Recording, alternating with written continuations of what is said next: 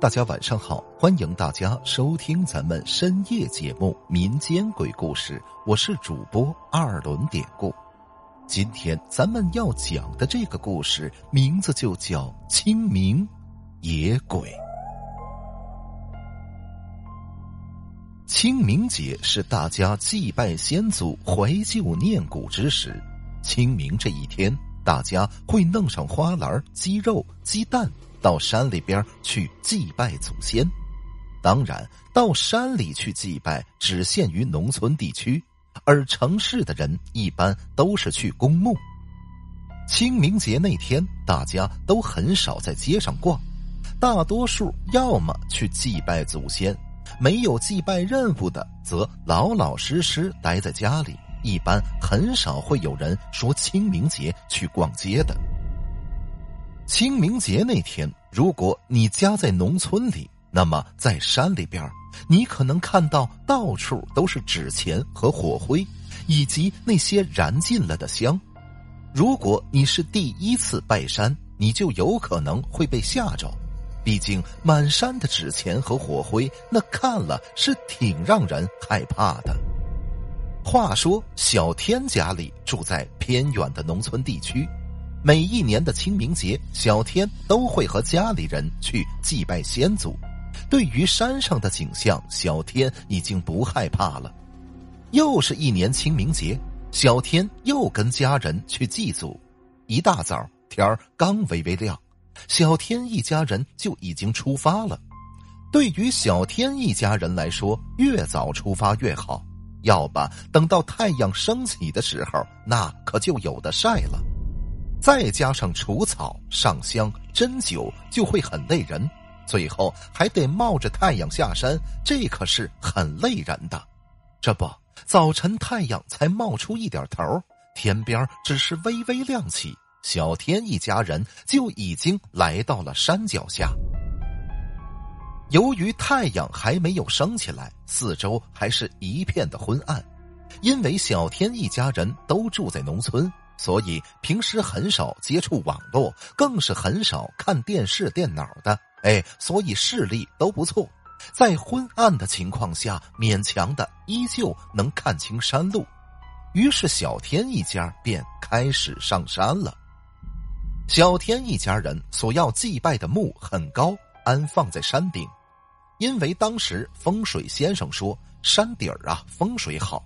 至于为什么，小天也没有多了解。因为这些事儿还不是他要操心的，山路很崎岖，但不是很陡，稍微用点力气就能上山。走啊走啊，不知走了多久，小天看了看天边的太阳，此刻也只是比刚才高了一点四周依旧是那么的昏暗。小天环顾了一下四周，和往年一样，路的两旁都是墓。但是还没有人来，毕竟这里呀是山脚下，就算是中午来也不要紧。要不是有父母的陪同，其实小天是绝对不敢一个人上山的。不过看了看旁边的父母，小天呼了一口气，毕竟他还只是一个孩子。对于一个孩子来说，父母就是自己最好的保护伞。走了一段路，太阳已经升起来了，阳光下四周明亮了起来。看着渐渐明亮的周遭，小天心里总算没有那么害怕了。此刻，他们已经来到了半山腰，不过要到山顶，可还需要走一大段路呢。小天一家在半山腰休息了一会儿，便又埋头赶路，走啊走啊，又不知道走了多久。此时，隐隐可以看见山顶的几棵大树。小天知道他们离山顶可不远了。就这样，又走了有半个钟头，小天一家人终于来到了山顶。山顶上树木茂盛，立刻就把骄阳给遮住了，周围也明显比刚才更暗了，倒比起山脚下的时候要亮一点儿。小天家的墓上已尽杂草丛生，休息了一会儿，小天一家便开始除草。除完草呢，他们一会儿便开始按礼数要祭拜祖先了。由于小天年纪还很小，父母在一旁除草的时候，就让他在一边玩。玩那是一个孩子的天性。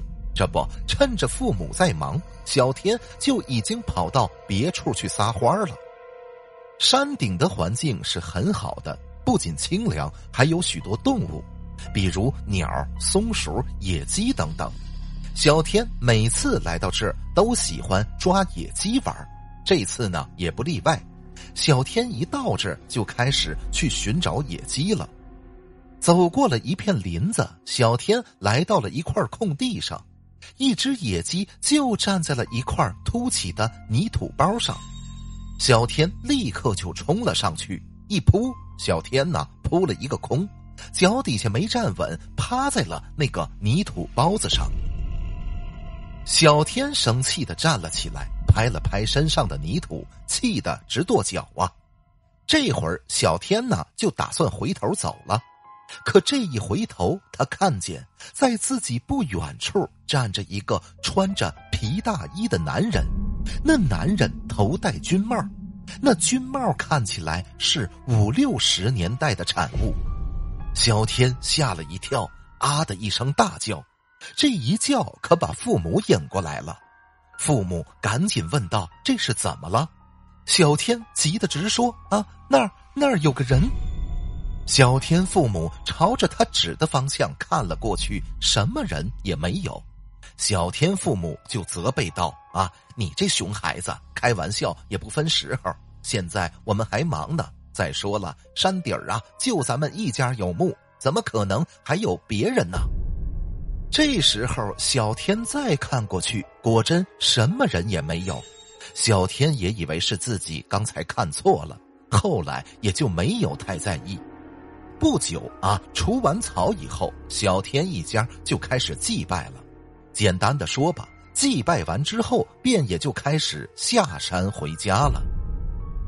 然而事情其实并没有结束，小天从那天以后，每天晚上都会梦到那个戴着军帽的男人，而之前本来体质相当不错的小天，从那天开始，平常有事儿没事儿的就经常会生病了。后来家里人怀疑孩子撞到什么脏东西了，就给小天找了一位本村的神婆给看了看。神婆看完说：“小天这孩子，这是得罪了那个人了。”神婆说：“小天那天呢，是踩了人家的墓，那个泥土包子其实是个坟头。小天他不知道，由于那个坟头很久没有人来祭拜，那糊了很多的枯树叶和泥巴，所以才看起来像个泥土包子的。小天那天呢，就是踩人家坟头了。”知道怎么回事之后，由于说事情呢不算太大，神婆做了些法事，小天就慢慢的好了。后来从那年开始，小天一家每年清明，除了给自己家的墓祭拜以外，都还要给那个不知名的墓拜上一拜。